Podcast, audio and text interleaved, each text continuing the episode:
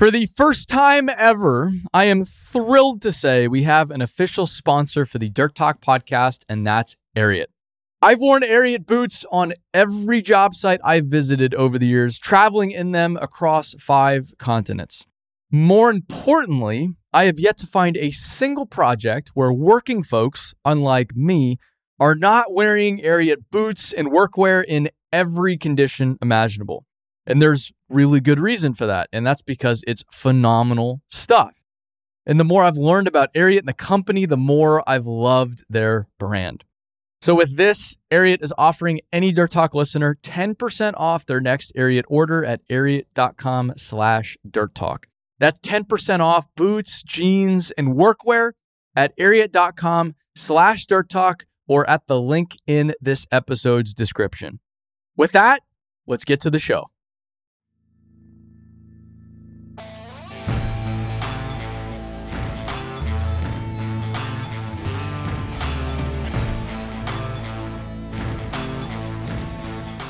Well, Wyoming is the least populated state in the nation, which most people don't realize. Yes. So we have only 550,000 people in the whole state. Well, uh, you hear Wyoming and you think Grand Tetons. Right. That's a very, very small percentage of the That's state. exactly right. There's yeah. not a lot going on in Wyoming. That's exactly right. Yeah. and we live in the southeast corner, which is the most populated part of the whole state. you know, Yeah. because we have Cheyenne yeah. and Laramie. Um, there's only one four year university in the whole state, only Uh-huh. one private accredited school. Um, that's us, Wyotech. So, Yeah. yeah, it Wyoming is very unique. It's So- it's yeah, it's a it's a crazy place. Um it's funny too. Uh, have you seen Yellowstone? The TV I've show? seen several of those shows. Yes. yep. and how I love how they fix fence yeah, yeah, or not. That's, yeah, that's yeah. They that's the funny. Th- I was Yeah. just talking to somebody about that. They're Yeah. like, yeah, it's just them roping and riding around. And Yeah. He's like, what about the fences? Like Right. that's that's cowboying, fixing fences. That's exactly right. Yeah. yeah. Yeah. And you, I mean, yeah. Yeah. it's you- not very realistic, but it's entertaining. So- no, no, because I remember growing up, like the biggest problem was the the the damn cows would get out, yes. and then you're having to go find them. You're having to get them back in there. Now you have to find out where they got out. Now you have to fix the fence. Well, it's elk going through the fences. They're terrible, you know, around our place and even up there, Yellowstone stuff. Yeah, That's crazy. Elk. The um, elk will mess it up. Huh? elk mess them up. Terrible. I got Because you. they aren't as graceful as deer. Antelope as Yeah. whole go under the fence. Yep, yep, yep. and yep. deer jump and they're graceful and elk they try so Sure. um, but they don't make it all the time so Oh, they tear those fences up terrible Wow. So- elk, huh? Yep. Do you hunt? yes Yeah. yeah i Sure. haven't for a couple of years but um, i still enjoy the wildlife and go help Yeah. people that uh, are son or granddaughters or whatever Yeah. if they get an elk i'll go help them pack it out or whatever so oh, sure. Yep. Yeah. No, I'm sure that's yeah that's as good as it gets. Having them It- come right to your doorstep. oh yes we i tell people we don't hunt on our ranch we get yeah. I, I took my granddaughter, she- uh, one of my granddaughters, elk hunting this year, just two weeks ago, and there's 16 bull elk, all five and six points. One, the third one back was a huge six point, and I said, Elena, they're 100 yards away. They don't know we're- we're there. Oh. They just are me- meandering up the hill back to the the day where they're going to spend the day. yeah. And I says, Elena, shoot that third one. No, I think I'll just wait. I'm thinking people would kill for this, you know. so she passed on all 16 or 17 bulls that day. Unbelievable. Yeah. So, Unbelievable. Yeah. Wow. but that's a typical. We we have elk.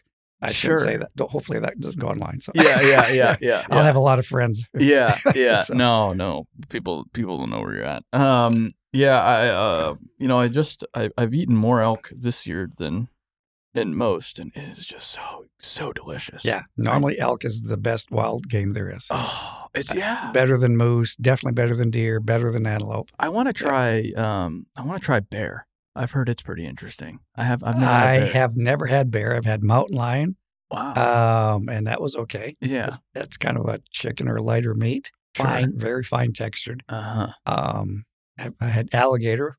I've had alligator. Yeah. Alligator's good. Yeah, Yeah. ours was a little chewy. My hired hand got it I got you. uh, in Florida and brought it out. yeah. Um, but yeah, so Yeah, I uh but elk is just so hard to beat. It is, yeah. Ah. Unless you get an old bull or you know or whatever, but most elk is really good. Yeah. So, Yeah. I I've I've uh this year too, I've eaten a lot of bison. A lot more bison than and how? What do you think of it? I, I I think it's better than beef a lot of times. I'll be. Yeah, because um they can't feed it they they they can't use hormones. Yep. And um they there's all these rules around bison that they don't have for cattle. Huh. So you can give cattle a lot more garbage than you can bison for some reason. Um I don't I need to look into it, Yeah. but it's a lot it's a lot better of a meat I'll be. if if you just look at just some beef or some bison. Yeah. Bison's the better choice.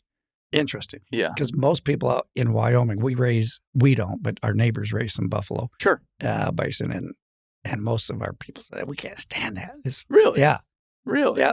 Oh, I So- love it. Yeah. and I've had uh, buffalo or bison uh, steak or hamburgers before, and couldn't tell the difference really. But you- it's so hard. yeah, If you t- if you didn't if someone had never had it before Yeah. and you told them it was a hamburger, they right, you'd they, never guess. it. Nah, they yeah, have no idea. that's exactly right. Yeah. Um, there's a there's a lot. Uh, where did you grow up? Did you grow up in Wyoming? Um, since I was twelve, Since so, you're yep, 12. So that's really all you've ever known. pretty much. Yep. First twelve years was in Michigan, Yeah, um, and then different. Yeah. And then dad, my dad was a preacher and he moved us to LaGrange, excuse me, Wyoming. And then um, as soon as I hit the state, I said, I'm giving up my baseball bat and baseball and I'm going to become a cowboy. Really? So I started uh, hanging around cowboys and ranchers and breaking horses and left home when I was 14 to move on a farm and ranch. No kidding. And that got me into the equipment side of things, farm Yeah. equipment and Yeah. some heavy equipment. And that took me into uh, custom combining. And so I ended up in Texas uh, harvesting wheat and then heading north. Uh huh. And that winter, that got me into semis. Uh I was driving semis when I was 17 and just fell in love with them. And that took me, I thought I was going to own a fleet of semis. So then I decided to go to Wyotech uh, to learn diesel mechanics, more of diesel mechanics. We've been working on them ever since I was 14, but uh, learn more. And thinking I was going to own a fleet of semis when I graduated or soon thereafter. And then I quit. So you went to Wyotech. Yes. As a That- 18, 19 year old kid. Yep. That's crazy. Yes. I did not know that. Yes. Wow. So And it's then- been around for a while. Oh, yes, since 66. And I went there in 76. so I missed the first 10 years, but I had a connection ever since pretty much. Holy So, smokes. Okay. Yeah. And so halfway through school, I had an amazing teacher, and I hated high school. I'm actually a high school dropout. I quit high school because they promised me I could graduate at the end of my junior year, and I jumped through all their hoops, and then they changed their mind. And, Uh, and well, in the meantime, I had already committed to going to Texas and, and combining wheat and Yeah. driving trucks and working on them. yeah. And so, but anyway, halfway through school, I had an amazing teacher um, that I didn't feel like I had in high school. And so then I changed my mind. I thought, I want to come back and teach. And I was the shyest kid you've ever met in your life. Hmm. But um, I- graduated in June of 1976. And that fall, uh, October of 76, I heard that there was an opening. So I begged my way into teaching at 19. Really? Yeah. So, um, which is a whole crazy story. But yep, What did you teach? uh, diesel, uh, powertrains. Most I loved gears at that time, you know. Yeah. So, but after a year and a half of teaching gears, I got tired of differentials and transmissions and clutches and Yeah. uh, brakes and air systems. So I, I begged my way into teaching diesel fuel injection, and I had to study up big time on that. But ended up falling in love with that, Wow. and so I taught a lot of fuel injection and engines rebuild, and plus I had a side business. As I was teaching, I had a side business to repair diesel. You know, it's it's it's funny because at 19, you know, what do you know about about diesel engines? But if you started when you were 14, Yep. a lot of people just view one year of experience as one year of experience, but it doesn't work that way. That's exactly right. And if you're just this hungry, stupid kid at starting at 14, you know, from then to 19, you can learn so much. Absolutely right. So much. So yeah, you're this Yes. 19 year old kid, but you probably I probably knew knew your way around. I knew a lot, you Yeah. know, but also when you teach something, you don't know a lot. Oh, absolutely. you, know, you, absolutely. you, uh, Yeah. because you get instead of thinking of an operation one way, you get questions that you never thought of Sure. before. Because, and so being a teacher, you the teach the students make you a lot smarter Yeah. and uh, just by their questioning and the stuff you hadn't thought about or how to answer. And so I ended up loving the first six months was rough. As a 19 year old, I thought I knew a lot more than I did, and I didn't. But I studied every night um, in order to make it through one more day. And after six months, it's like, okay, I got it. it, it not that I wasn't still learning, but I, I could control the classroom. I knew what questions they're going to ask, and I learned a lot more. And so And most, well, how old were the kids you were teaching? 19, 19, 18, 18 yeah. and 19 or 60. Yeah, some of them were 60 year old men, you know. Yeah, yeah, Um, but after six months, I could win them over. Um, Really? yep. I won them over. H- how would you win them over? Um, one, I, by that time, I knew my subject. Mhm. Um, and I asked them a lot of questions. And I, you know, I, was, I, I just, I love teaching. I love people. I love to see the lights come on when they started asking questions and, and their aha moment. Oh, I understand how, you know, the a 13 speed transmission works and the reverse and, you know, Yeah. and the different ratios. They used to teach gear ratios and gear splits and all those. And, and Uh-huh. to make sure you match the transmission with the engine and the differential ratio and the tire size and all that type of stuff, you know. And when the lights came on, there's no better feeling as a teacher. And to this day, it's fun to see people, whether you're teaching business or leadership or whatever, is having those aha moments uh, in your students. So Yeah. Well, and I asked that because I talked to a lot of young people that have recently, more now than ever before, they've become a, a shop manager, shop foreman, or a foreman on a grading crew or whatever it is. And now they're leading guys that Yes. are 30 years older than them yes, and they're trying to earn the respect and Yes. try to manage a, a crew and, and they don't know what the heck's going on. right, And they're always asking, you know, what, what, what can I do? And I, I, at least my advice is ask a lot of questions. absolutely right. That's so Yes. that's so Ask fast. questions, yes. Yeah, yeah. If you Yep. ask them questions, And if you think you know more than your students, you'll probably fail as a leader. sure. or or even a shop foreman or whatever. But you know, ask questions. Um, you know, just don't have all the answers. Yeah, Play dumb sometimes. Uh, Yeah. Just so you know the all the questioning, you can understand what they're trying to ask because sometimes what they ask isn't really what they need to know or want to know. yeah, And so just be a little patient. And I don't get it all right all the time, but I figured out uh, how to win people over, uh, especially in a classroom or leadership role. So yeah. The um, one one thing I've noticed about really successful people, especially in this world, is they all play dumb a little bit. yes, They all they all undersell themselves. They're unassuming. Yeah, uh, but then you look at what they've done. You're like, you're not an idiot. Like Right. you're not fooling me based on your track record.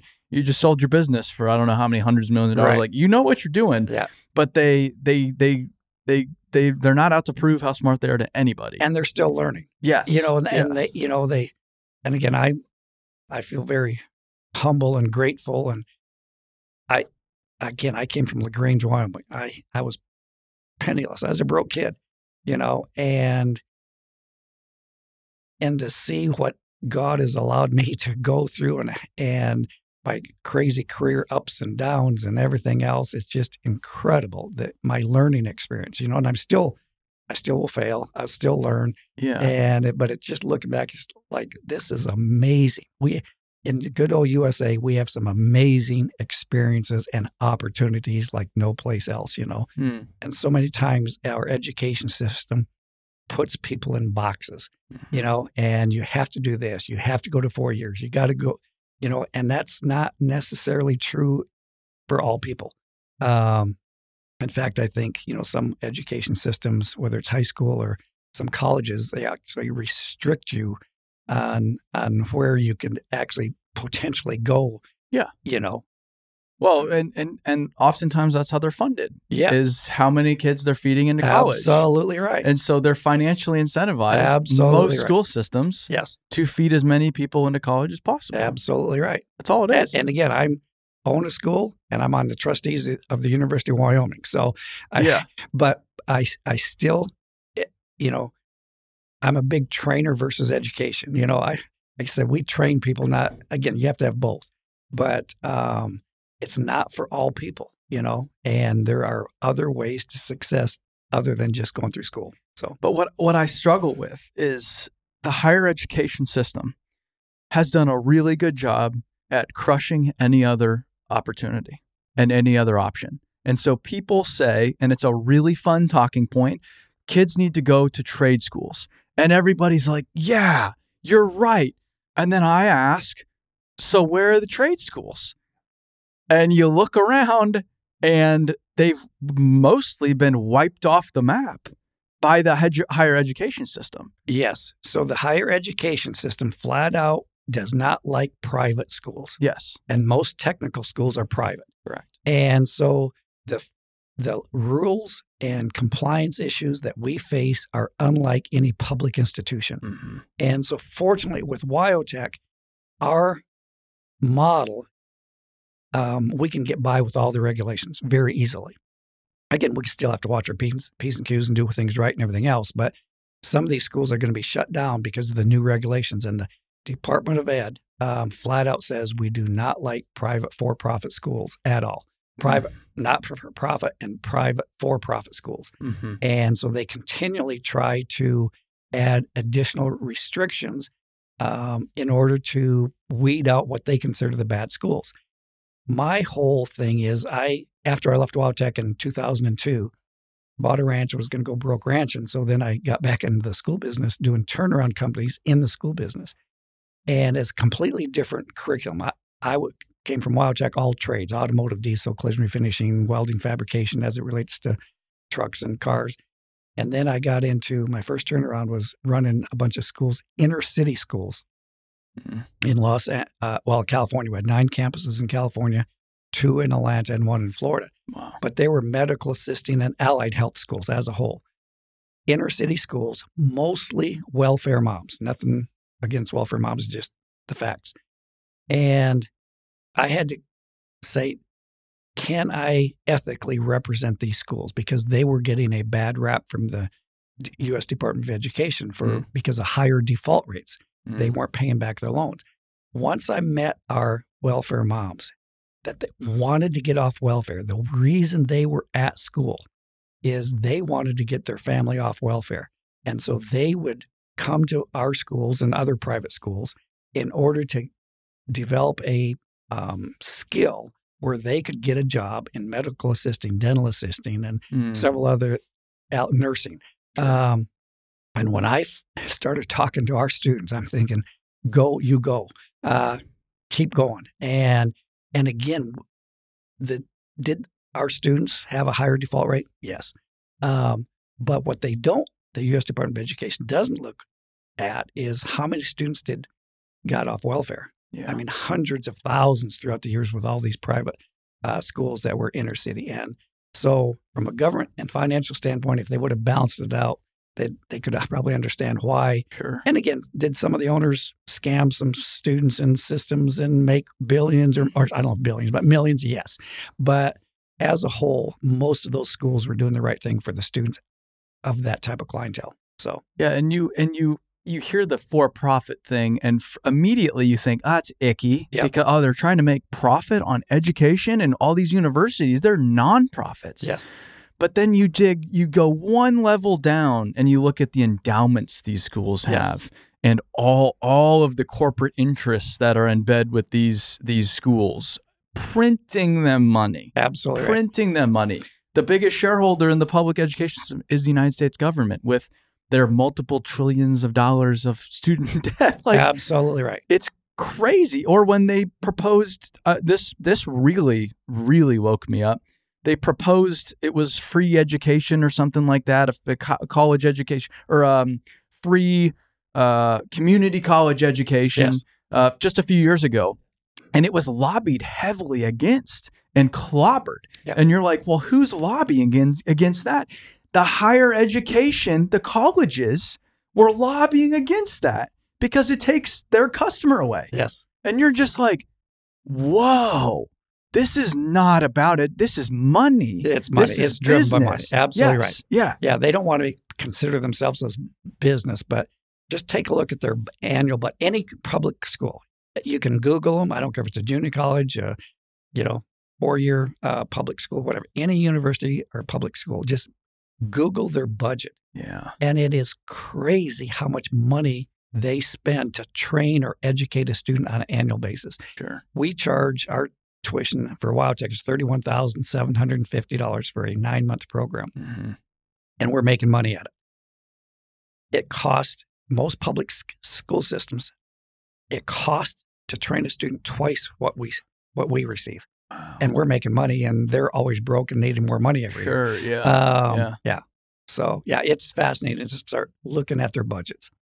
so you, uh, how long did you teach at Wyotech initially? Only about two and a half years, Okay. and then I got into being the assistant training director for a diesel program, and then was training director and ran our diesel program for four or five years, and then uh, August twentieth, nineteen ninety, at four o'clock in the afternoon. Not that I remember times and dates real well. I got fired. Mhm. um, had a new boss and a new uh, parent ownership or new company ownership, and a new president came in. A new vice president was appointed that I reported up to the vice president.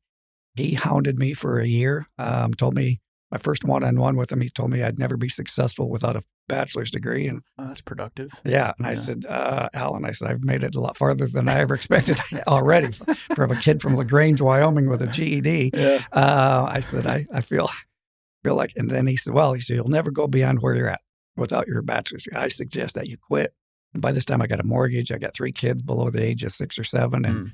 I said, Alan, I, I said, it's not, no, I'm not going to do it. I, I'm not going to sit in a classroom for four years and hope to get a job back here or anyplace else. I said, if I quit or you run me off, I'll go get a job in the industry um, and uh, managing something else. And so for a year, he hounded me and I pushed back. And anyway, August 20th, 1990, he fired me. And and uh, and I knew it was coming. I was miserable. He was miserable. I was making other people miserable. He was making other people miserable. It was Uh-huh. it was time for a change. And but the next day, I happened to talk to the president, and he was a new president. He had authorized uh, me being fired, but when I saw him, he wouldn't look at me because he thought I was going to be mad. So I just grabbed his hand and shook it. And I says, Terry, I suppose me getting fired means that I'm not going to become your next vice president. And he looks up at me and I'm smiling. And he chuckles. He said, Yeah, he said, I suppose that's what that means, but have a chair. Mm. And so we went into his office and we talked for two hours and BS about, I don't have any idea. Besides, he promised me a bonus and it wasn't on my check and he said he'd get it to me. But um, otherwise, I don't know what we talked about, but we spent two hours BSing. And the next morning, I'm literally laying on the couch wondering what I want to be when I grow up. And this is before cell phones. And uh, phone rings at seven o'clock in the morning. And my wife answers the phone and she puts her hand over the mic. She says, I think it's Terry Harrison, the president. And I says, Well, bring me the phone. So she brings me the long cord across the living room. And I just laid on the couch and I said, This is Jim. And he says, This is Terry Harrison. What are you doing? And I said, I'm just laying here wondering what I want to be when I grow up. And he said, I know what you want to be. You want to become one of my vice presidents. I said, Yes, sir. He said, I need someone with your attitude uh, to come back and be over all the training and um, curriculum and part store and training aids and that type of stuff. wow. And I said, Well, what about Alan? That all that stuff reports to him now. He said, I'm going to put him over licensing and accreditation. And he said, I need someone with your attitude to run all these guys. wow. Uh, and I said, Okay. So I three, I was fired for three days and came back with a promotion. I'm sure Alan was real Oh, he was, yeah. I spoke yesterday in our uh, about leadership, and I said, you know, as leaders, we all blow it, you know. Uh-huh. And he could have said, "Hey, Jim, I was wrong for the last year." Shook my hand, say, "Welcome aboard," but he chose. He said, "If you bring Mathis back, I quit." So he quit, and I moved into his office and had all his responsibilities. Wow. So yeah, so That's crazy. it is crazy. Okay, so that's that was your first real introduction into the world of business. Oh then. my goodness. Yes. Um, and more leadership on people versus business because I didn't understand how revenue came in and sales and the finances and everything else. And that's another story. Four years later, we changed ownership again. And the pres- new president comes in, and after eight months, he's I'm the only vice president. I've got over half the company re- reporting to me, and thinking I'm doing a great job. And I probably had a pretty big ego at the time. And uh, but he pulls me in his office on a Monday afternoon at four in 1994, and uh, said, "Jim, you're no no longer my vice president." He said, "You need to be out of your office tonight." And I says, "Okay." Um, he said, "Your replacement's coming tomorrow morning, and he's taking your office over." And I says, "Okay." I says, uh, "Which office do I uh, need to move to?" And he's, "Oh," he said, "Just take your personal stuff and take it home." He, he said, "For what you're doing, you don't need an office." So the lights started going on. I thought, I thought, oh, he's he Uh-huh. wants me to quit. Um, guess what? I'm stubborn and a little stupid. I'm not quitting. Uh, you can fire me. I'll leave with a smile on my face. And so I, and I said, well, who still works for me? He said, the janitors.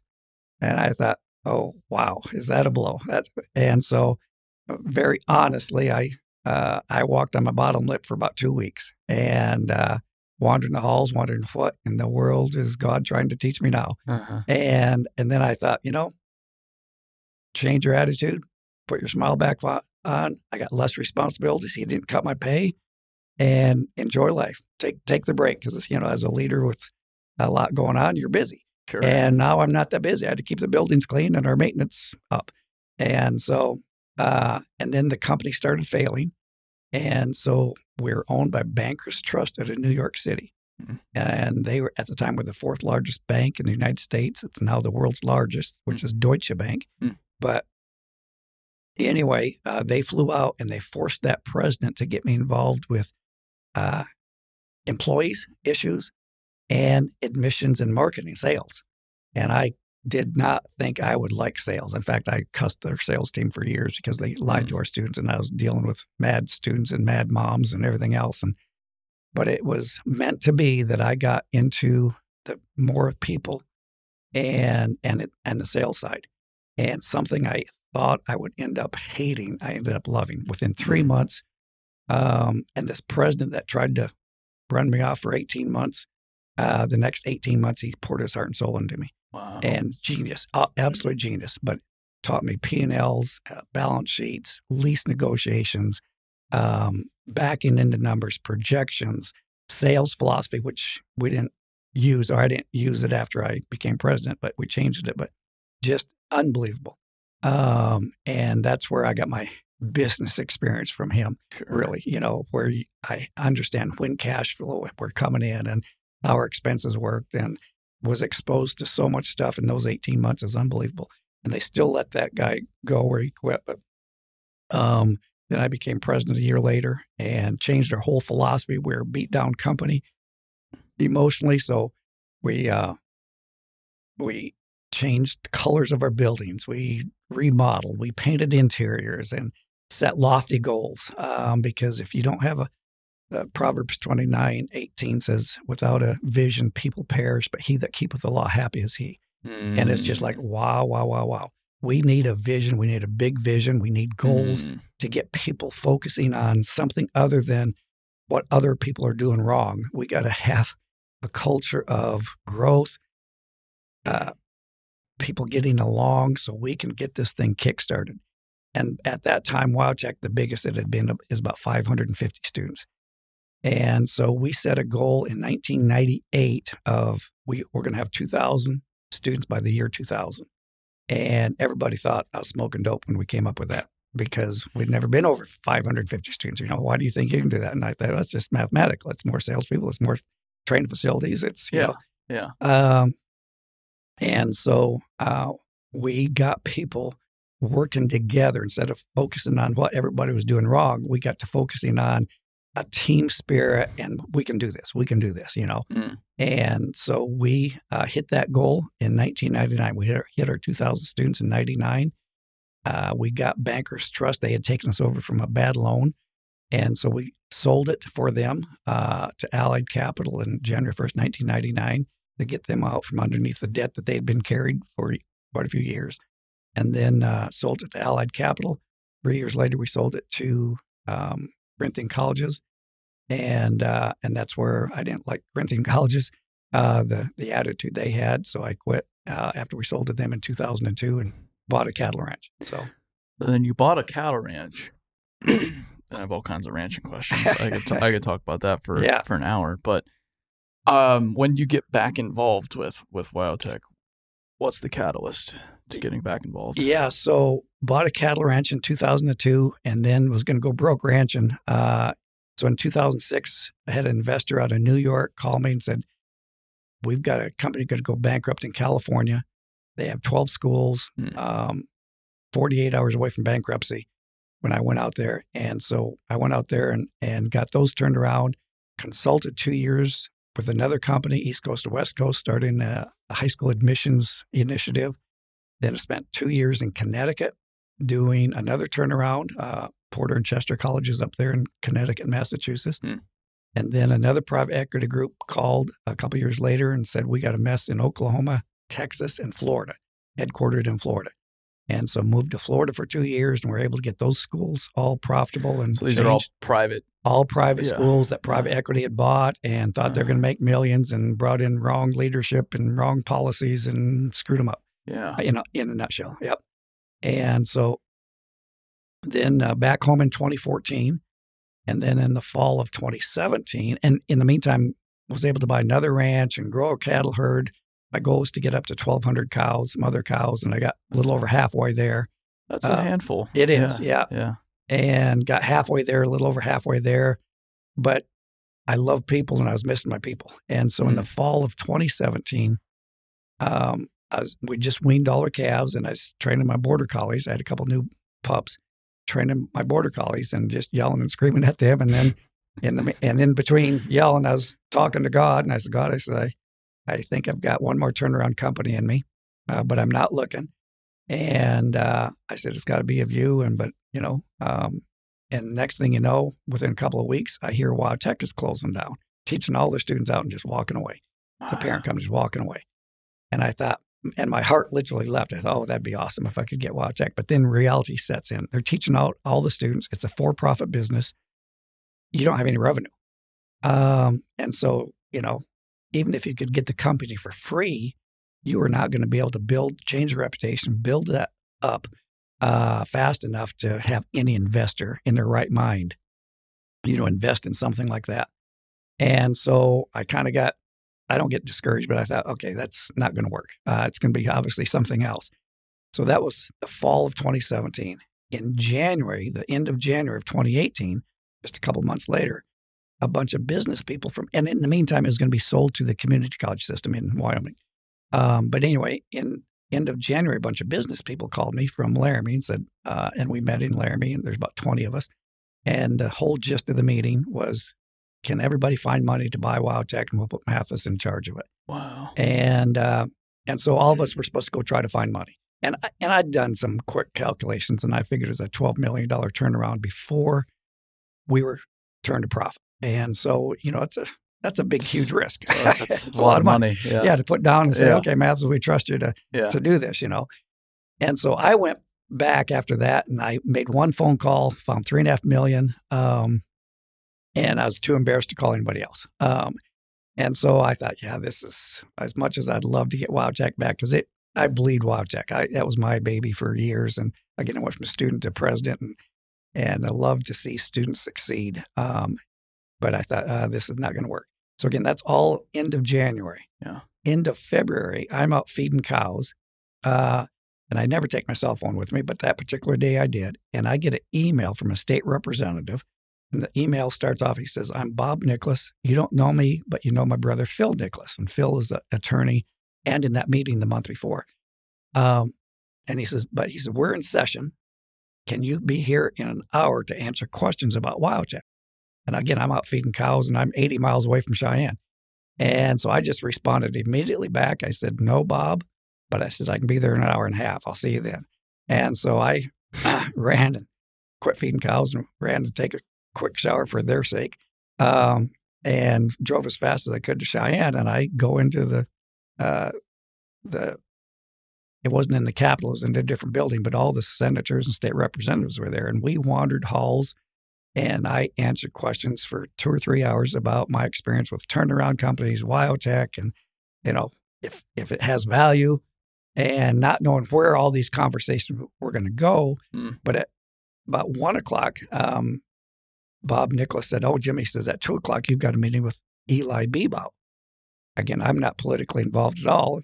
I said, Well, who's Eli Bebout? Oh, he's the president of the Senate. I said, Okay, show me where his office is at two, and I'll I'll go there, you know.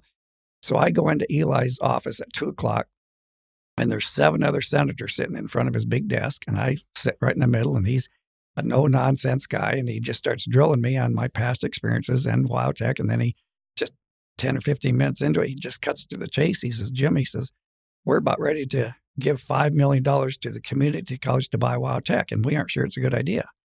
I said, Oh, Eli, it's not a good idea unless you want to fund it every year.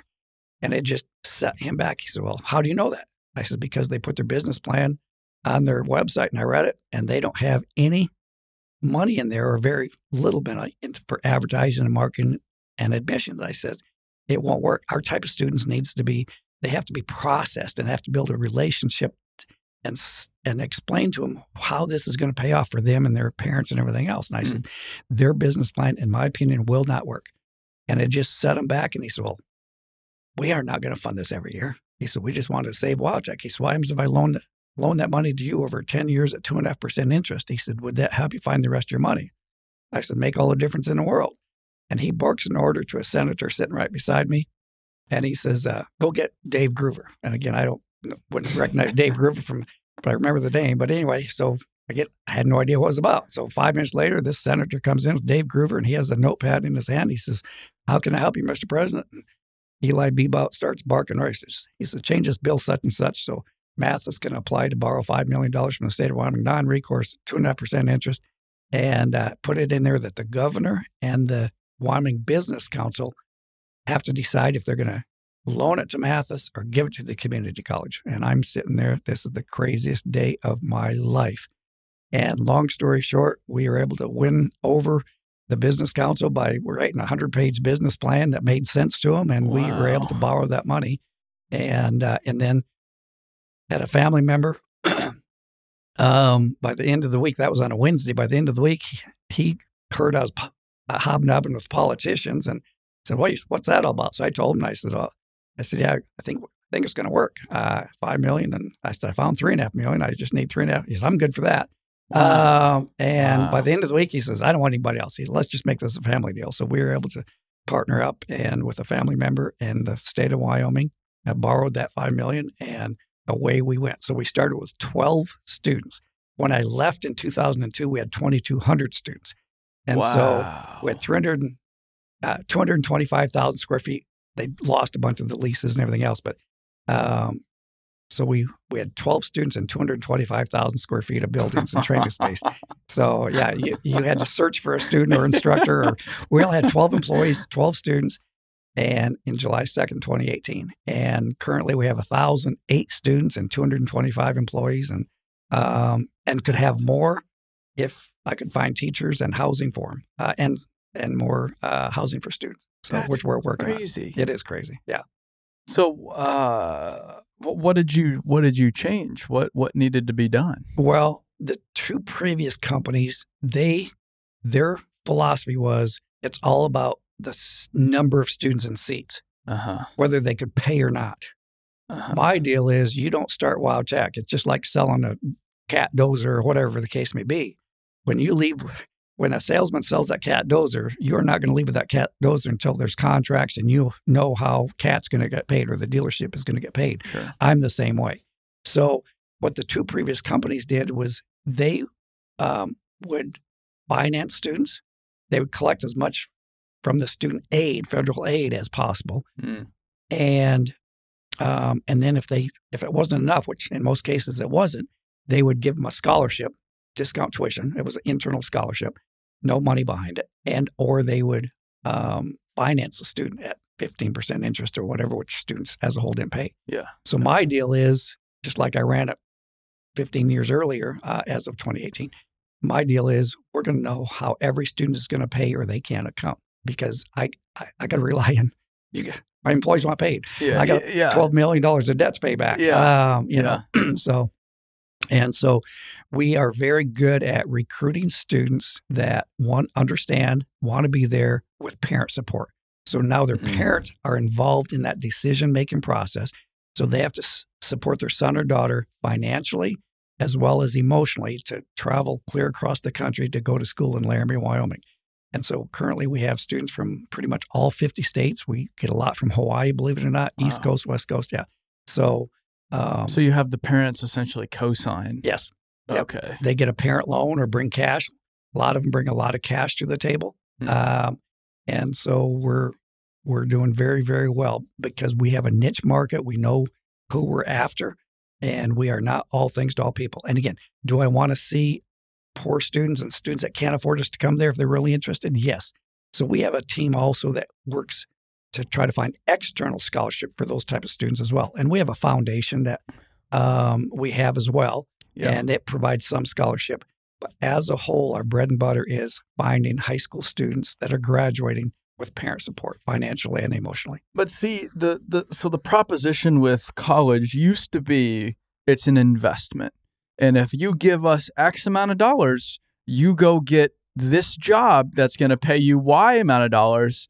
That's going to be a lot more than what you're giving us. Absolutely right. That value proposition doesn't exist anymore, largely, which is why college admissions are declining for the first time in U.S. Yes, history, which absolutely. is fascinating because I think the word's gotten out. Wait a minute. I'm not guaranteed a job out of school, let alone a job that's paying exactly hundred right. thousand dollars a year, like you told me. Uh, but with this, the value proposition is more than intact because how much are these kids making out of school? So our students spend between tuition and housing and maybe a little living expenses, Yeah. um, or some living expenses, somewhere around forty to forty-two thousand dollars. Okay, We for have one year, for nine months. for So- nine months. So our our uniqueness is we our students go to school eight hours and twenty minutes a day. wow. They start at seven o'clock in the morning, go to four twenty in the afternoon. They have to be clean shaven every day, no earrings, nose rings, tongue rings. If they miss three days, they're out. No um, kidding. Yeah, in a six week period. Huh. And so we're very highly structured. We are there to train them, period. The Sure. Students have to be there to be trained because we take their training and education very, very serious. So we want, we have to have the right student that will accept that type of stuff. Yeah. And so in nine months, they get more credit hours and clock hours in nine months because we go to school eight hours and 20 minutes a day than most junior colleges give in two years. So that's our value proposition. So Uh-huh. yes, you're going to spend forty, forty-two thousand dollars for that nine months, but we also have a career fair. We have one coming next week, uh, Wednesday and Thursday. That will blow your mind. But we have employers fly from Hawaii, fly out of Alaska, fly from Arkansas, uh, you know, all over the United States, and we limit it to hundred employer groups Hmm. uh, because of space. And it's filled when we turn the uh, computer on to allow them to register. It's filled in le- literally minutes wow. uh, because they want to come because our students are used to uniforms. Uh, they're used to attendance policy. They're used to professionalism. Work our our whole shop's uh, and grading system theory and shop is based on working in a shop. The more you get done, the better you do.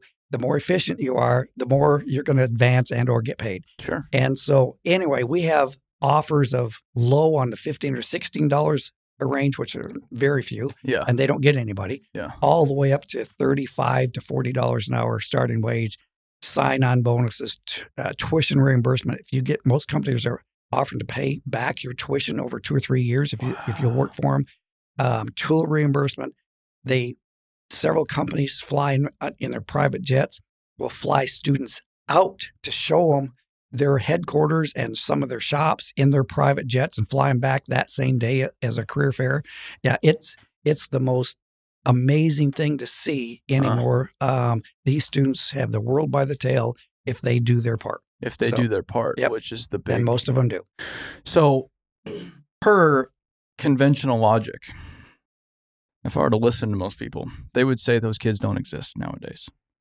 How do you find these kids? Yeah, that's a great question because you hear that continually. There's nobody wants to work. There's Yes. nobody interested in this anymore. And I will tell you that our recruiting process is we have recruiters, admissions representatives live in various states. Like we have four or five in California, we have two or three in Texas. And we have, I think, right at 30 uh, admissions recruiters or admissions representatives. And- they visit high schools, tell our story. Well, you're you're you're essentially hiring though.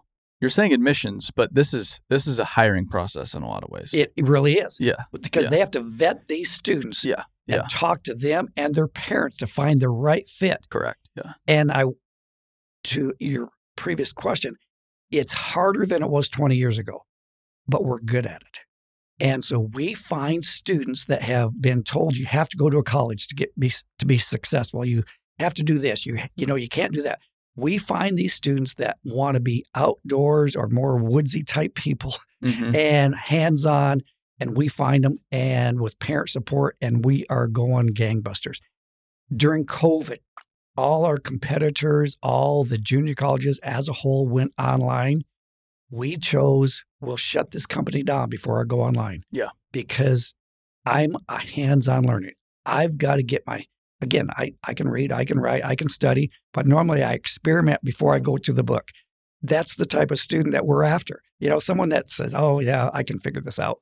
And then they might fail. So then they might go to the book. Well, again, we teach a lot of theory, but if if we see as a teacher, again, I was a teacher there. So as a teacher, when they see blank looks when they're trying to teach a subject matter, they quit and they take those students to the shops and explain, this is what I'm trying to explain Mm. in theory. Mm. And then the lights come on, and then they'll go back to the classroom and teach more Mhm. theory. And then when their blank looks looks happen again, they go back.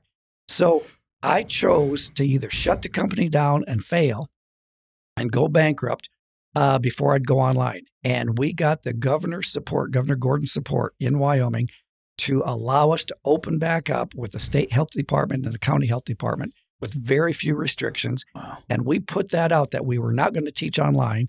We put that out to all our leads and interested parties, digital TV and uh, social media marketing.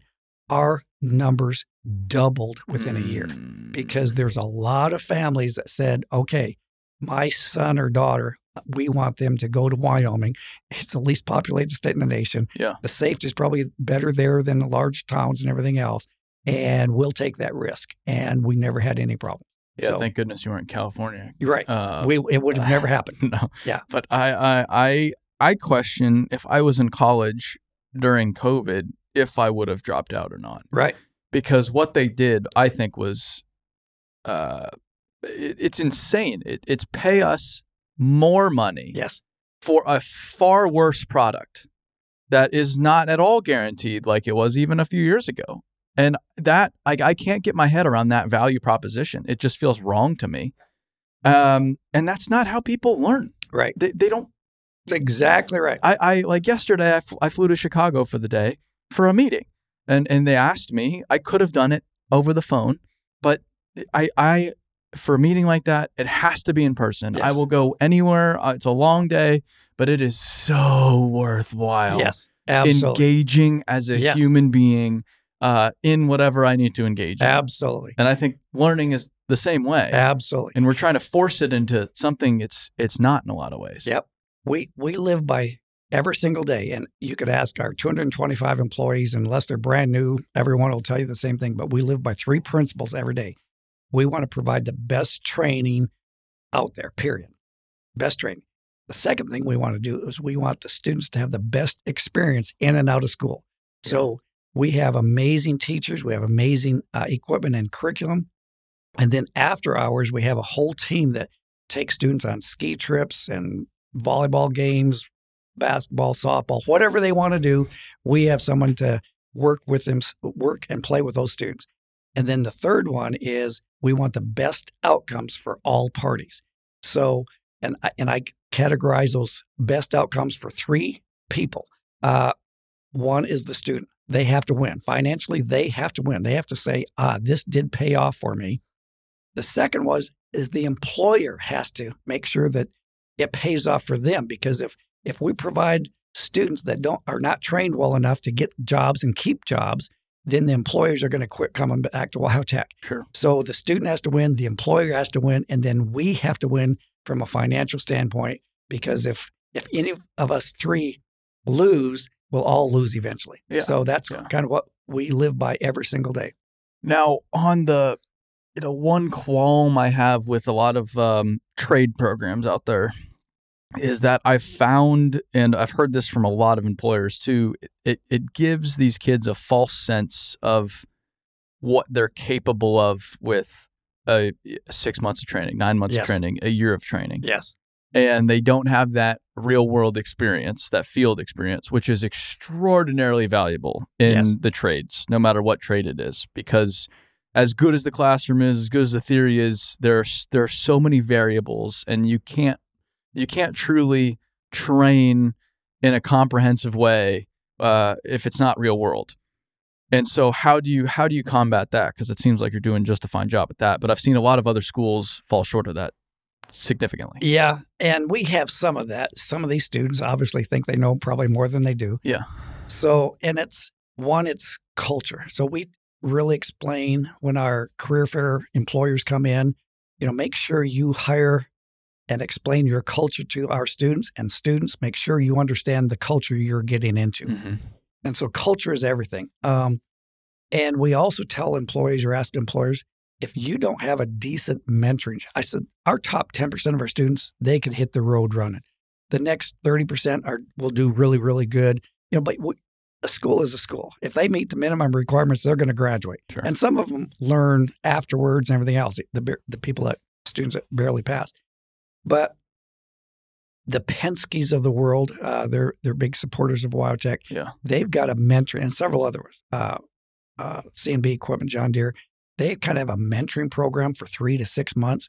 And these companies that understand human nature, that they just can't throw someone to the wolves and expect them to be productive day one, but put some time into these students because again, our students, they've shown up uh, to school, eh, you know, for for nine months, eight Yeah. hours and twenty minutes a day. So, and normally they have to have a good positive attitude, otherwise they won't make it. So, if you hire for a positive attitude and someone that shows up to work, which is ninety percent of the problem, and put a little bit of time into these people, our students excel. Mm. Um, the companies that are mom and pop and expect too much, sometimes they they normally don't have the money to compete with the bigger organizations, and then they get frustrated because their student quit or they had to run them off because they didn't know enough. And I'm just like, uh, I, I I see both. Yeah. Uh, yeah, so- yeah. It works both ways. Yeah. Um, but yeah, How how do you get them to show up? Because I've I've I've heard this more times than I can count. They just don't show up. They just don't show up. That's our biggest problem. you know, if we were a uh, commuter school, I think we'd have that problem. But we're a destination school. So a typical student has traveled a thousand miles to attend school at Uh. WyoTech. They're in our dormitories. When they hit Laramie as a whole, they don't know anybody else. I gotcha. And so, and and when we enroll them with their parents uh, present, they have to sign off on all our rules and regulations. You know, the shaving, the attendance, and on and on and on. So you're And we- upfront about the upfront. standards. Yeah. Absolutely. Yeah. We don't because again, our student success is our success. yeah. So we've got to get the right students. We have to set those expectations up front with mom and dad. Mm. So everybody's fully aware of what to expect when you hit Laramie. And because and all our students clean the shops, you know, if again if they miss 3 days in a 6 week period out the door you go unless you're almost at the end of a phase and you broke your leg. But Yeah, as yeah. a whole, you know, that doesn't happen. Um, so we're big on setting expectations up front and telling people we aren't for everybody because, you know, if you want to play and learn over two years, that's not our gig. We're going to throw Yeah. all this stuff at nine months. And so we, we, we graduate 85% of our students. Of the 15% we lose, two or 3% flunk out, two or 3% are kicked out, two or 3% are um, homesick and leave, and, uh, and some fail and, and are repeat the process. And so, That's extremely low. yes, That's a very small percentage. yes. So, yeah, when Yeah. we graduate 85%, Yeah. that's awesome. That's pretty but it's because we set expectations up front. We know how they're going to get paid. And again, because they don't know anybody, when we get them in there on a Monday morning and or during orientation, these students are they're they're shy. They don't know anybody. Mhm. They might have been there a day or two. They really haven't met. They might have met their roommates in our housing, but that's it. Yeah. They don't have any friends. They don't have any, and it's like, okay, I better shape up and do this. Or and within a week, they have friends. Everybody's cleaning up every night. It's just we get them in a new pattern of life, and Mhm. away they go. It is the neatest thing. I just gave a tour uh, day before yesterday, and our students are on task. You know, they're engaged. They aren't on their cell phones all day long playing. They have tasks to get done, or they flunk out. Um, Mm. And that's real life. I and, and and so I'm going to construction companies or a dealership or something like that. I, I think the standards up front is so extraordinarily powerful. Yes. And that's something we haven't done the best job at. But we at least try with our values, for example, you saw them on Yes. the wall out there. We we try to be very upfront. Here's how we operate. And we've learned to also be upfront about this is a startup.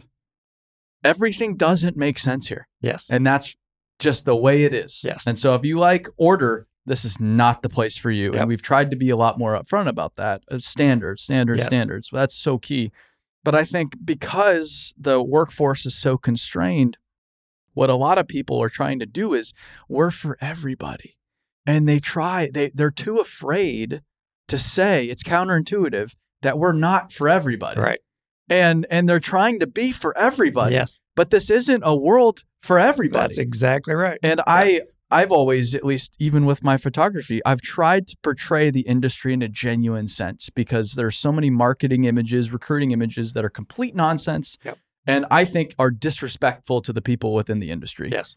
And I try to portray it, you know, some technician lying under a track loader in a landfill. This is what you do. Absolutely. And this is why that guy right there is so proud of what he does, Yes. is because he earns it every day. Absolutely. Um, but if you if you here's the standards and we're not for everybody who's who here's who we are for, you get that retention, that 85% Yes. retention that's unheard of It's unheard of for Yes. most companies. And again, because we, I, I, this is probably not a good statement to make, Hmm. but I always say, ranching. I tell everybody about leadership. I learned most of what I learned about leading people behind a cow.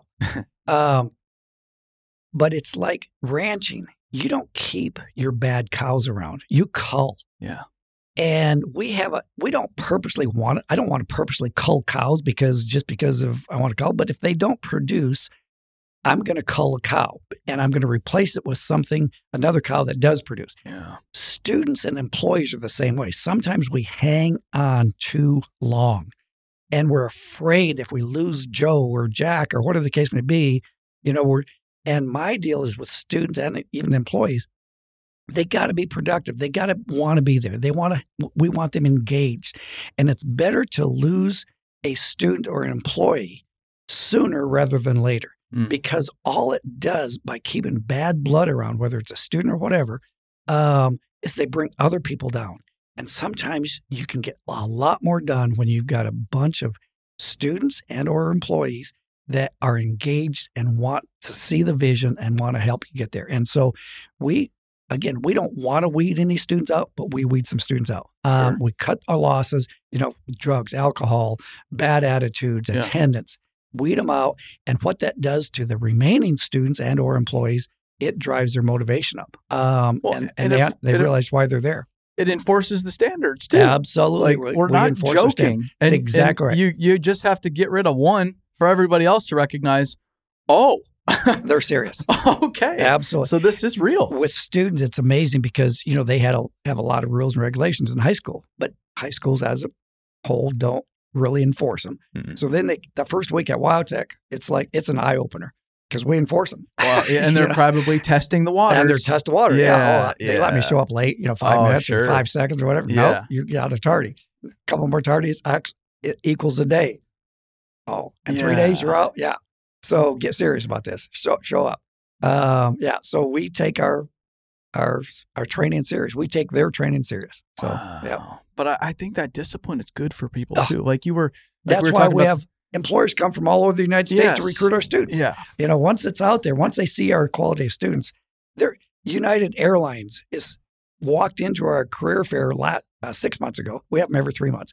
Um, unannounced. We didn't have space for them, but we found a table because they heard about it. But United Airlines, they want to hire them uh, for e- everything from aviation to their vehicles uh, Sure. and upholstery. Uh, so we place a lot of students in the airline industry, uh, but United Airlines was the first one that showed up. But they, they're just blown away because students are polite. You know, they It's incredible. they can't wear their hats backwards. You know, we just have Yeah. a lot of standards. Uh, if you meet someone, shake their hand. You know, look them in the eye. We have a lot of standards. And um, again, I gave a tour two days ago, and we had talking uh, in a hallway with the employers that were there, and some students walked through, and they take their hat off when they walk between us. You know, and we're in their way, but they Yeah. took their hat off. I said, "Excuse me, you know, I, I need to walk through here." Hey, you're fine. You're good. you know, but it's just and again, we teach some of that, but it's a whole different environment than any other school I've ever seen. So, and we're excited about it. uh, going going you know continuing with the the ranching theme i think well, you can you've probably learned a lot of dog uh, a lot of lessons with working dogs too. Absolutely. And the happiest dogs I've seen are working dogs. Sure. They're not the ones that live inside all day. That's exactly They're right. not the ones that are pampered with the haircut every other week with all the treats and the different clothes. They're the ones that have a job and have Absolutely. and have right. discipline and they love it. and they love it because that's what they were designed to do over hundreds and thousands of years. I don't know if it's that long, but it's centuries of breeding. Yep. To design these animals to have a job and to perform and and and ultimately serve. I think humans are the same way. Absolutely. We're designed to serve Absolutely. and right. to create value in the world yes. and to have a sense of discipline Yes. but we live in this world in which that has been watered down so much so that we think that's actually bad now, which is insane. It is. Yeah. WyoTech employees, they are givers. We are all givers. We give out our time to our students, uh, the businesses around. So, part of our grading system, students can receive extra points. So, if they miss a tardy and get some dock some points, they can earn that back Mm. by community service. So we're big on community service. So we go help park cars at the University of Wyoming. We help serving food for uh, old folks' homes, and so we constantly have a whole team that all they do is coordinate to allow our students to go serve our our public in Laramie, which is awesome. You know, so yeah. But it's to your point. People are happier when they're serving and have a purpose. Yeah. So, based on your experience, this is another um, qualm I have with the the the tr- the the push for trade schools is that we need more trade schools. But then I look at in the construction industry, we need 550,000 people this year to just meet demand. 550,000. And you look at the trade school numbers, the math doesn't work. That's right. Doesn't math. That's right. And so while you're doing everything you can on your front, which is absolutely extraordinary, Uh, how do you believe and how do you see the United States navigating the next decade or two where half the tradespeople are out the door and demand in theory is staying constant? Yeah. How do how do we navigate that?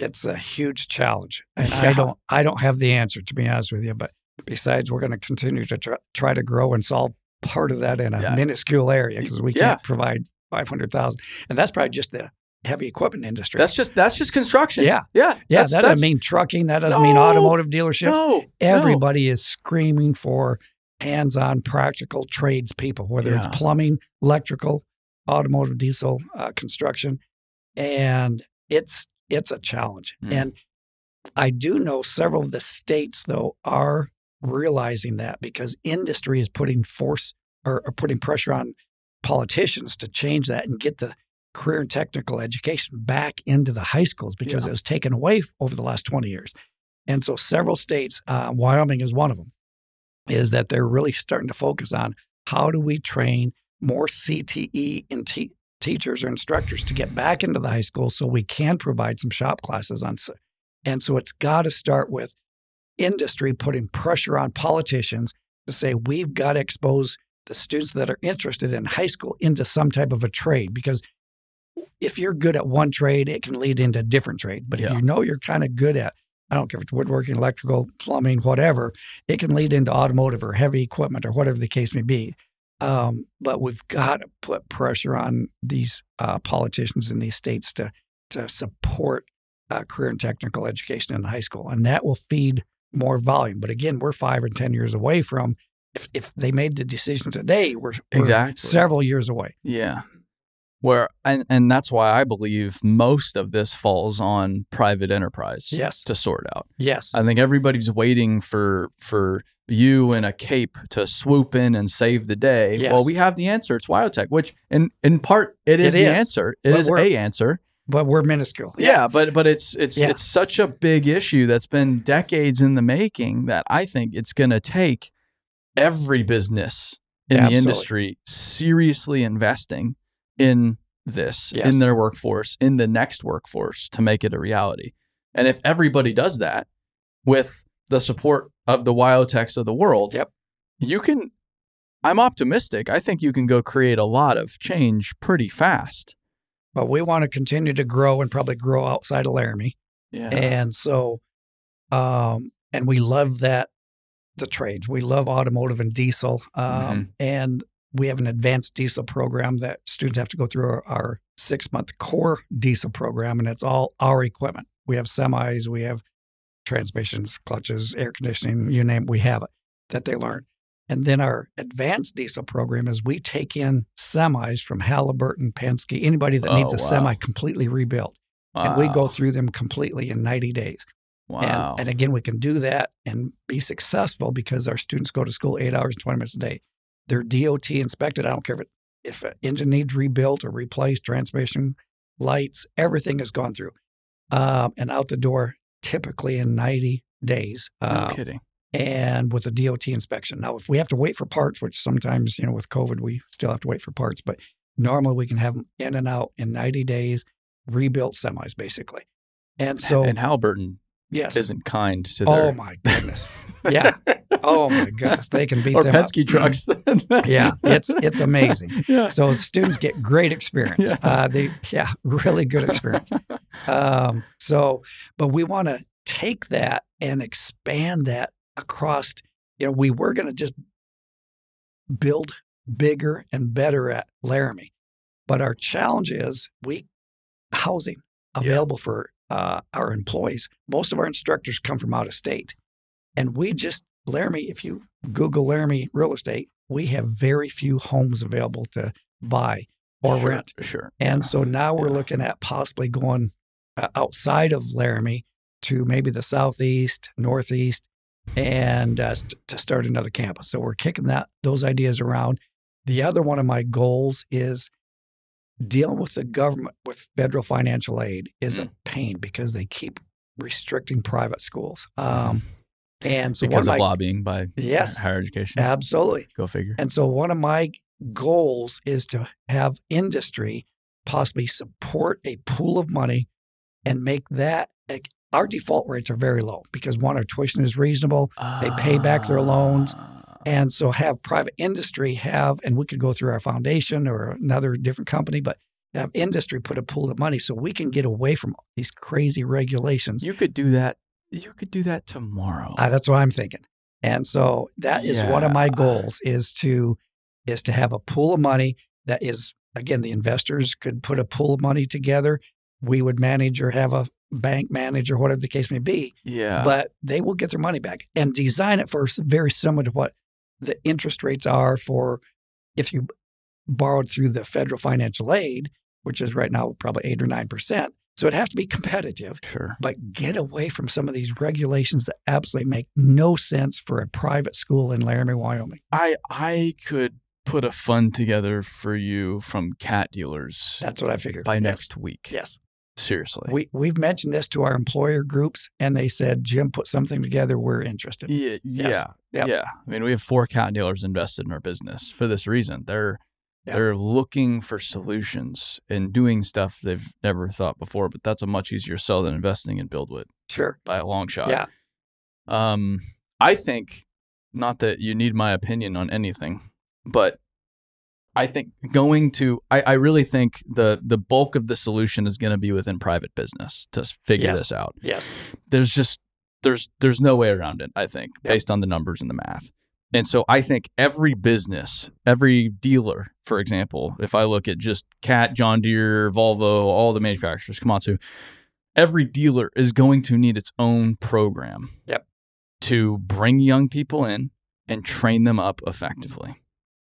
And so if you all could take the principles that you've developed at WyoTech and create a program that could be scaled, that you don't have to invest in the infrastructure. The indus- infrastructure exists. You don't have to invest in the workforce. You don't have to go out and buy buildings and create a more scalable model so that you could create this accredited program or whatever, this Yep. Program that you could go and you've probably already thought of all this. Uh, this isn't all that clever, but apply it to all the dealers and create small, you know, Small schools around the country. satellite WyoTechs, leveraging the resources, the tools of others, the facilities of others, the trainers of others. You could make a lot of money and a lot of impact. Well, we're way. very interested in kicking those ideas around because yeah. we we spend a lot of time. I call it dreaming and scheming, uh, thinking Yeah. outside the box, and we've been very successful at whatever we've we've done uh, for the most part. And so we are kicking a lot of those types of ideas around literally as we speak. Yeah. So, well, yep. this uh, uh, I've I've I've been around the block. You know, I'm 28 years old, so I don't know very much, but I've gotten to see yeah, more in this industry in this country than most people at Yes. this point, which is I'm super fortunate. And no one really has this figured out. Right. Like based on what you've just said over however long we've been talking. Yep. You guys have it pretty figured Yeah. out. we can find students. Um, we just have to have a place to go with them. Yeah. So, yeah, we're very good at recruiting and setting the expectations and we just need more space. We just built a 90000 square foot addition. It's completely full. Um, so again we've gone from 12 students up to over a thousand Yeah. in five years and our problem isn't finding students. Our problem is space and teachers.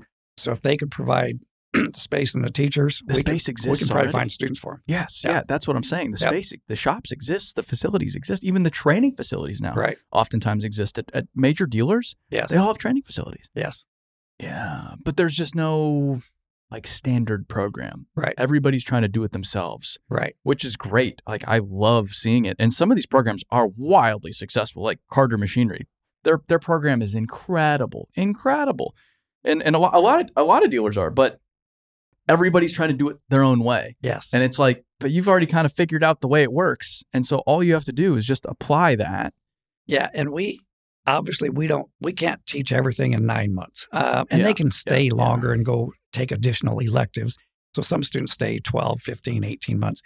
Um, but we train entry level tech so they understand, you know, the principles of stuff as a whole, electronics, computer systems, uh, emission systems, and so we can't teach everything from a cat's perspective or John Deere's Yeah, or yeah. Halliburton's or anybody like that. Yeah. But we, what we try to get our students to do one is show up with a positive attitude, ready to work and willing to learn more.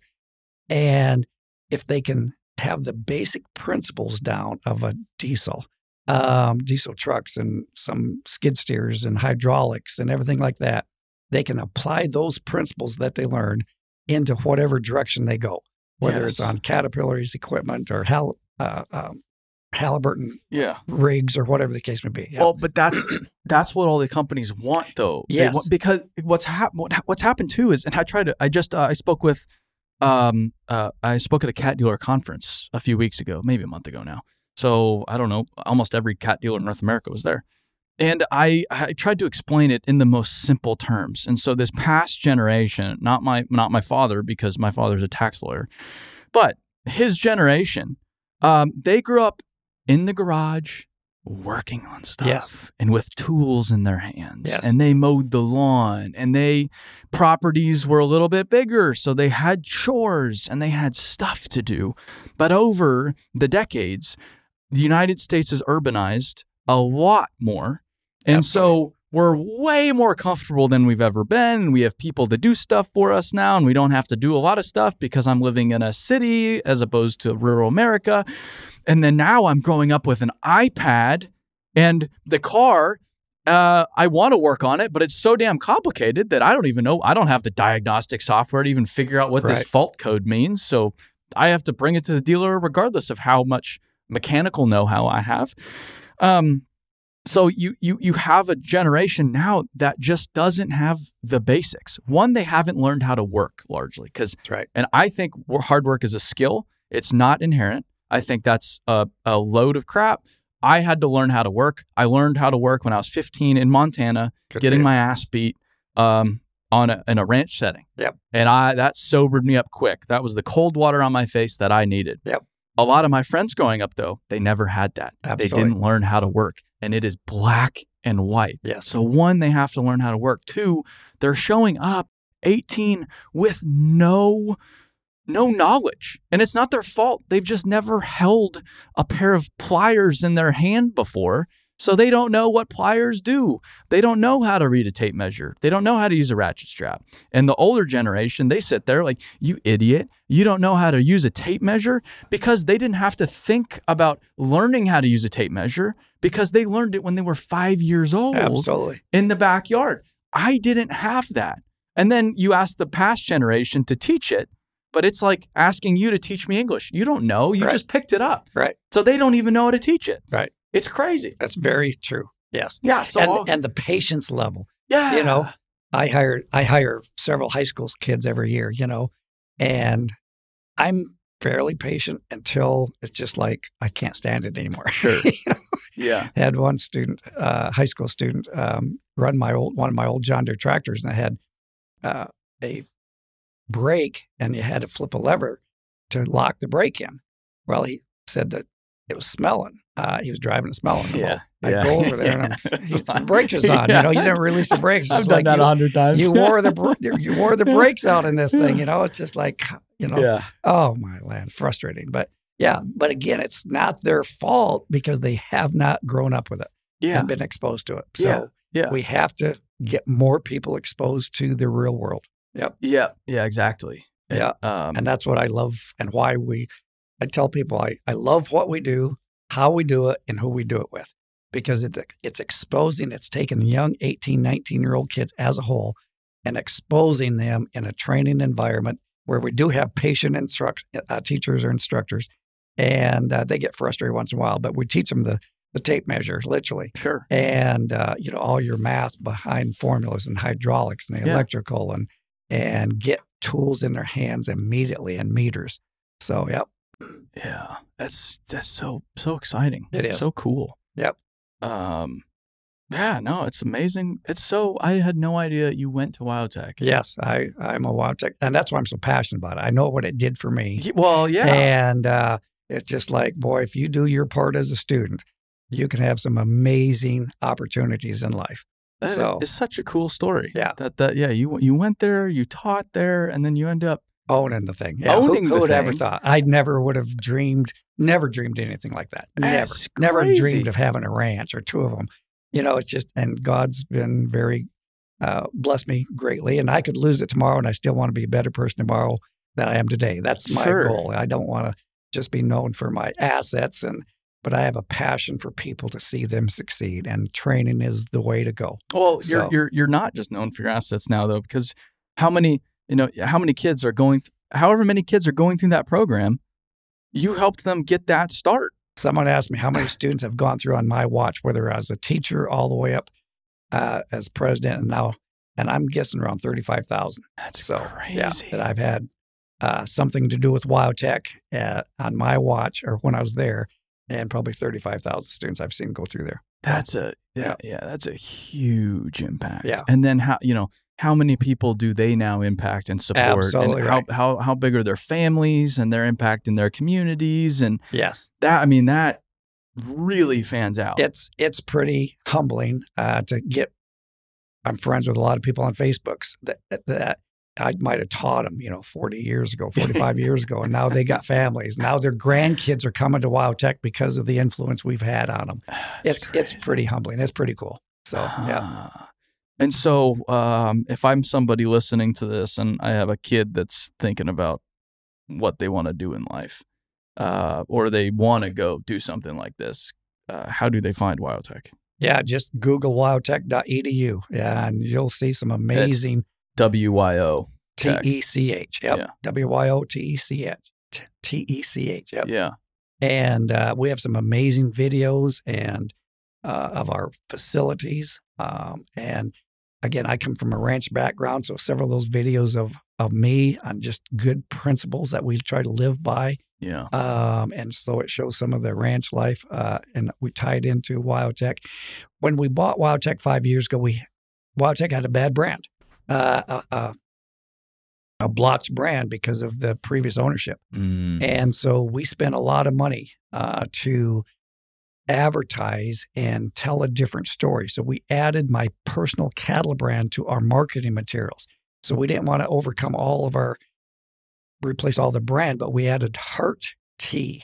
So it's a heart and a T right beside it. Uh-huh. And so we added that to our marketing just to signify there's something different about the brand, the main brand of WyoTech. And so we call it Love Trades. And so we love the trades. And so we wanted to show the public and the world that, okay, yeah, if you Google back five years ago, if you Googled WyoTech, Corinthian colleges came up with all their sins. Sure. And uh, so now you Google WyoTech, and boy, you get some pretty positive stuff. And some of our videos that we've used to promote and tell a different story and how we're doing things differently. Mhm. And because we're there for the students. Um, again, student success is our success, and it's not the other way around.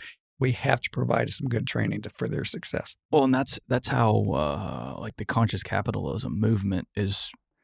That's the premise of it. Is we think business is bad, profit is bad, but no, no, no, no. If you're if it's true conscious capitalism, if you make sure your stakeholders win, which are first and foremost your students, you win, and then the more you win, the more you can make your students win, and Absolutely, it's this virtuous cycle. absolutely right. Yeah. Yeah, Again, we have to be profitable. yeah, you know and but we take most of those profits and we we reinvest correct. uh, right back into the company we're buying new tools we just built a 90000 square foot building we built 5000 more administration area we built 5000 square feet of classroom space all in the last five years yeah. and we have we bought 70 acres across the street to expand Mm. our goal is to have 3500 students on ground uh, in the next four four years and then 10,000 students between online we might t- teach uh, sales and marketing online or something That's like that. That's really cool. um, and but we want 10,000 students by the year 2030 so we've got to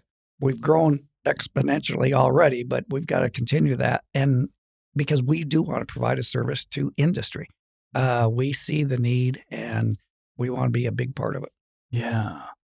Wow. That's so yeah cool. we have big goals That's it, that's what people should have is big goals. Yeah. I, I I don't like talking to people that don't have big goals. Right. It's like, come on, like the world's a big place. It you can really do some is. cool stuff. yes Yeah. Yeah.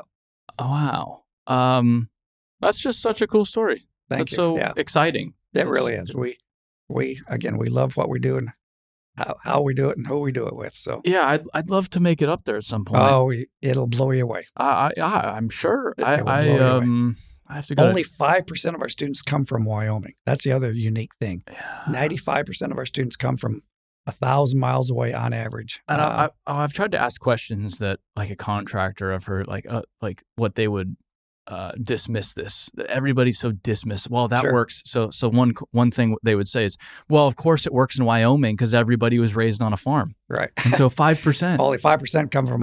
so we we go to rural America and the 4-H and FFA and and that type of uh, organization in high schools. We just were at the national FFA convention. Was the last week? I believe it was. Uh-huh. And so That's Future Farmers of America. Future Farmers of America. Yeah. We love, you know, people that have experience with or little experience or exposure to a little bit of farming or ranching or raising an animal, whether it's a goat or a pig or a steer or whatever, because they're out in the elements a little bit and they have uh, a different, they, they're more mature. They've Mm. had res- responsibilities to grow that animal or raise something. So we love good old ranch farm, Yeah. wannabe farmer ranch kids. Um, and so we, again, we get city students out of Chicago all the time too, but we have great students and we handpick them as a Yeah. whole.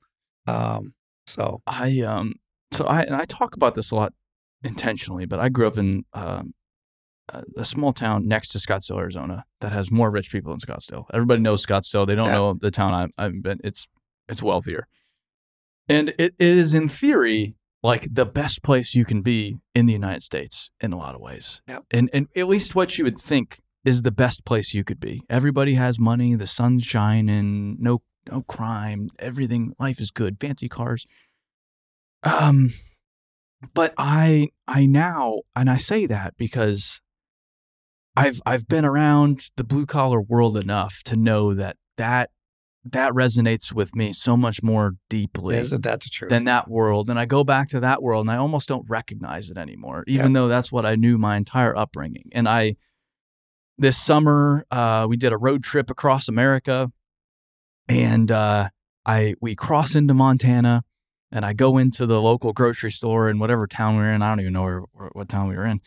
I go into the grocery store and on the wall they have all of the uh, future farmer of America pictures. These kids with the pigs that they've raised, and it's it they're terrible pictures, but the kids are so proud of their pig, and it's hanging on the gro. It's like a Safeway, so it's like a big chain grocery store, and and the whole wall's covered with these pictures, and I just think like there there's a there's just like the sense of relief, and and just like oh this is amazing. It Yes. almost gives you like a, a sense of hope in Yes, a way. Of, Absolutely. God, like I'm just around so many people that they just talk shit about the next generation. That's all they do.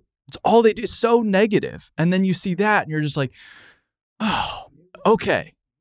again, I'm not saying WyoTech is is um, the only place, but you wander around WyoTech, and I give two or three tours a week normally when I'm there, and I'm there most every week um, to industry or, or business people, whatever.